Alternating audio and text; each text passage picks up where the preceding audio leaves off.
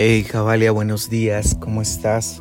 Ah, espero que esté siendo un día de bendición, un día donde la gracia y la paz de Dios estén reinando eh, en tu corazón, en tu mente, en tu espíritu.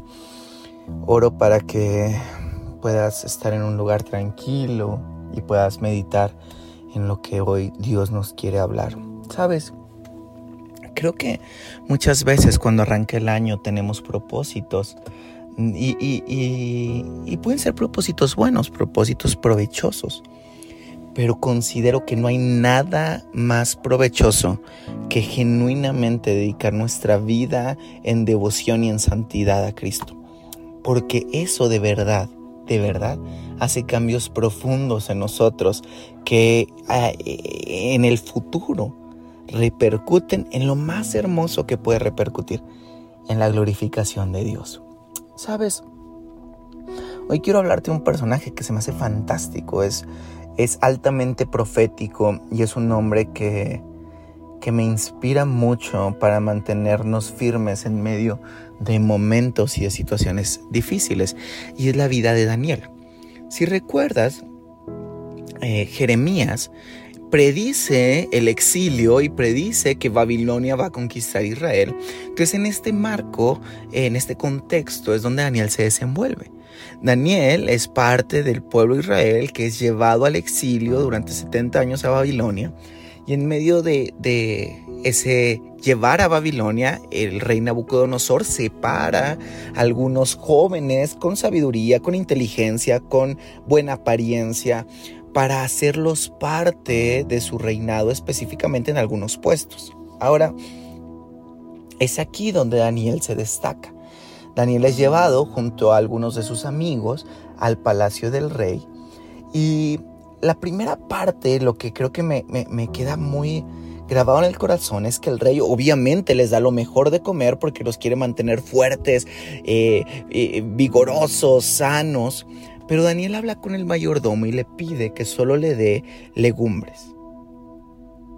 Obviamente el mayordomo sabía que si Daniel se ponía mal o enfermaba o alguno de sus amigos, ahí lo iban a terminar matando. Y entonces Daniel le dice, ponme a prueba 10 días y te vas a dar cuenta que voy a terminar mejor que todos los demás. Y dicho y hecho. Daniel después de esos 10 días era muchísimo mejor en apariencia, en, en, en podría decirlo hasta en musculatura, en cuerpo, mejor que todos los demás. Ahora, ¿qué es esto? ¿Por qué esto es importante y relevante?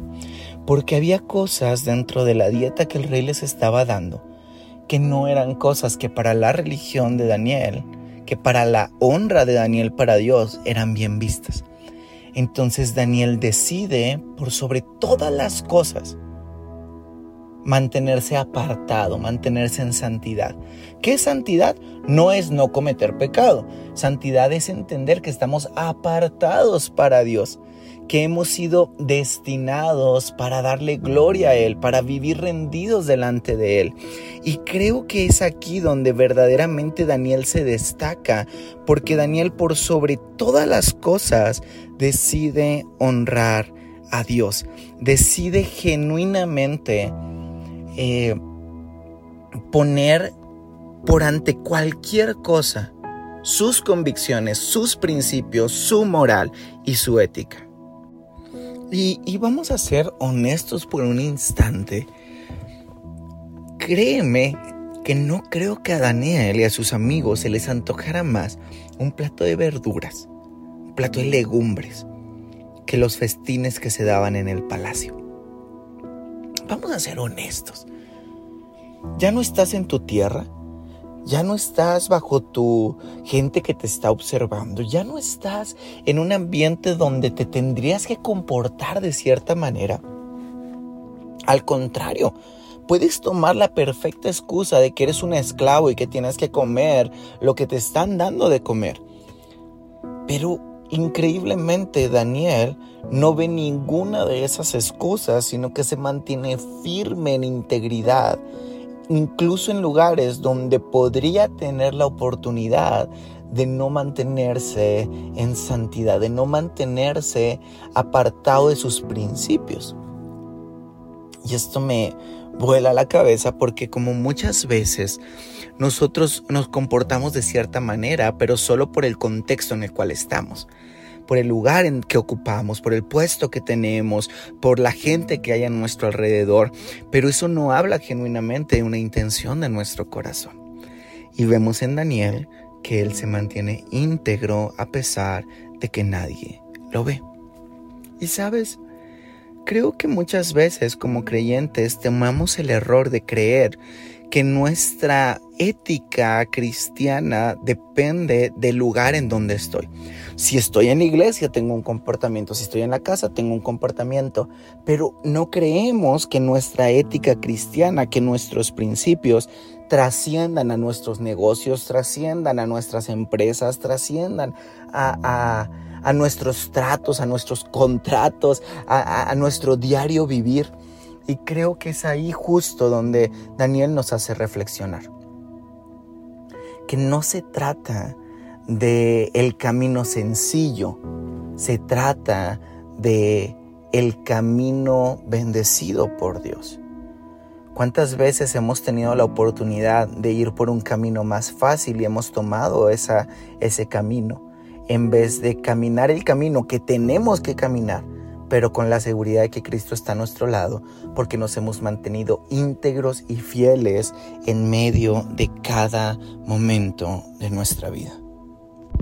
Ahora, continuando con, esto, vemos que versos más adelante, capítulo 2, Nabucodonosor, el rey, empieza a tener sueños que lo empiezan a perturbar. Entonces manda a todos los sabios a que busquen la respuesta ante el sueño que está experimentando. Daniel es parte de estos sabios, va a tratar de interpretar y me encanta lo que dice la Biblia en Daniel 2.17. Leerlo, eh, dame un segundo, 2.17 dice lo siguiente. Luego se fue Daniel a su casa e hizo saber lo que había a Ananías, Misael y Azarías eh, estos son los nombres de sus amigos que nosotros conocemos como Sadrach, Mesach y Abednego. Estos son nombres que se les dieron en el imperio de Babilonia, ¿verdad? Pero sus nombres reales son estos que acabamos de leer. Ananías, Misael y Azarías, sus compañeros, para que pidiesen misericordia al Dios de los cielos sobre este misterio, a fin de que Daniel y sus compañeros no pereciesen eh, como los otros sabios de Babilonia. Ojo acá, los sabios que no interpretaban el sueño, vámonos, Nabucodonosor los mataba. Eh, entonces el secreto fue revelado a Daniel en visión de noche, por lo cual bendijo Daniel al Dios de los cielos y Daniel habló y dijo, sea bendito el nombre de Dios de siglo en siglo, porque suyo son el poder y la sabiduría. Es una historia increíble porque literalmente la vida de Daniel y de sus amigos estaba en peligro. Podían morir en cualquier momento. Y dependía de la revelación de este sueño que ellos pudieran mantenerse vivos. Ahora, vamos a ser honestos, Daniel era un hombre muy sabio. Daniel era un hombre sensible espiritualmente. Yo creo fielmente que cuando Daniel escuchó el sueño de Nabucodonosor, él tuvo un sentir. Y esto me hace muchísimo clic porque creo que vivimos una generación como creyentes donde todo se basa en nuestro sentir, todo se basa en lo que percibo y, y, a veces el siento paz o no siento paz se ve más supersticiosamente que genuinamente una alianza al Espíritu Santo. Daniel hace algo que considero que es el principio clave de la sabiduría en medio de una revelación divina. Y son dos puntos primarios. El primero es un contexto de integridad y santidad, que eso ya hablamos un poco hace unos minutos. Y el segundo es pedir a gente de igual integridad y santidad, con autoridad espiritual, que te ayuden a orar y tener una revelación clara y precisa de determinada situación. Si te fijas, Daniel no lo hizo solo. Daniel fue con sus amigos para pedirles ayuda para que juntos oraran por una respuesta específica.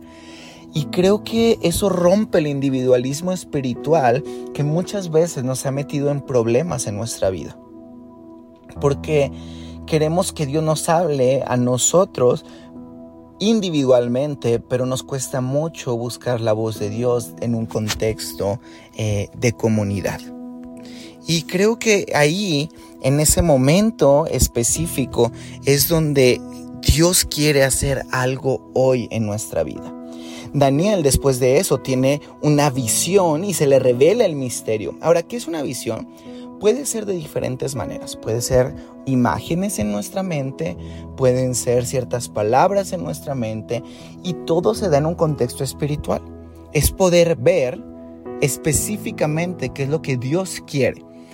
Reitero, esto se da en un contexto de integridad y santidad y en un contexto de comunidad. Y creo que, que es aquí donde quiero ir cerrando este día. Dios quiere hablarnos. Dios quiere traer sensibilidad espiritual a nosotros. Yo soy fiel creyente que Dios puede hablarnos a través de sueños, a través de visiones, que Dios está esperando abrir esos ambientes espirituales en nuestra vida, pero no serán abiertos si no hay integridad, santidad y un ambiente de comunidad. Si tú buscas revelación, para enaltecerte espiritualmente o tú te crees muy elevado porque tienes revelación. Amigo, eso no es lo que la Biblia nos demarca como un hombre de integridad y ética cristiana. Y creo que en el tiempo en el que vivimos, la parte mística de la iglesia ha sido muy afectada. Pero soy fiel creyente que la permanencia de la iglesia radica mucho en esa parte mística que no podemos, ah, intangible, por así decirlo, que no podemos palpar, pero que el Espíritu Santo guía para el establecimiento de su cuerpo, del cuerpo de Cristo. Ahora, se ha abusado tanto de esto que creo que hoy en día eh, la iglesia está muy lastimada en ese punto. Y creo también que el Espíritu ha refrenado este tipo de ambientes porque no hemos sabido usarlos. Así que yo quiero hoy orar por ti para que haya sensibilidad espiritual, pero es nuestro trabajo poder tener integridad y santidad en medio de lo que estamos viviendo, pero también un ambiente de comunidad donde cada idea, cada revelación, cada, eh, incluso cada eh, mm, explicación de un texto, demás, podamos ir con gente con sabiduría, con gente que sintamos confianza y podamos pedirle, vamos a orar por esto que estoy sintiendo, vamos a orar por esto que estoy viendo, vamos a orar por este misterio. Entonces, esta es lo que yo quiero dejar hoy en tu mente y en tu corazón y déjame, déjame orar por eso. Padre, gracias, gracias porque tú todo nos revelas. Gracias porque tú eres fiel. Gracias porque tú nunca nos abandonas. Gracias porque... Ah, porque nos acompañas en medio de cada cosa que vivimos. Yo te pido hoy con fe que traigas revelación a nuestra mente. Y si hay cosas específicas que tú quieras que nosotros entendamos, abre nuestros sentidos espirituales para poder ver lo que tú nos quieres revelar. Pero te pido esto, sabiendo que nosotros hemos mantenido en integridad y en amor, porque tú eres lo más importante de nuestra vida. Te lo pido en el nombre de Cristo Jesús.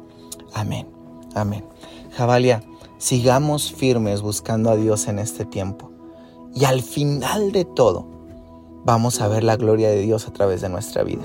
Así termina la historia de Daniel. Nabucodonosor termina reconociendo a Jehová como rey de reyes y señor de señores. Qué increíble es ver a un rey pagano doblado ante la gloria de Dios por cuatro hombres, Daniel y sus tres amigos, que supieron honrar y amar a Dios por sobre todas las cosas. Que ese sea nuestro ejemplo en este tiempo, Jabalia. Que seamos íntegros y cabales para que el mundo de nuestro alrededor, por más podrido que esté, termine glorificando al Padre. Te mando un fuerte abrazo. Espero que todos estos mensajes estén siendo de bendición y sigue firme buscando la voluntad de Dios en estos primeros días del año. Dios te bendiga.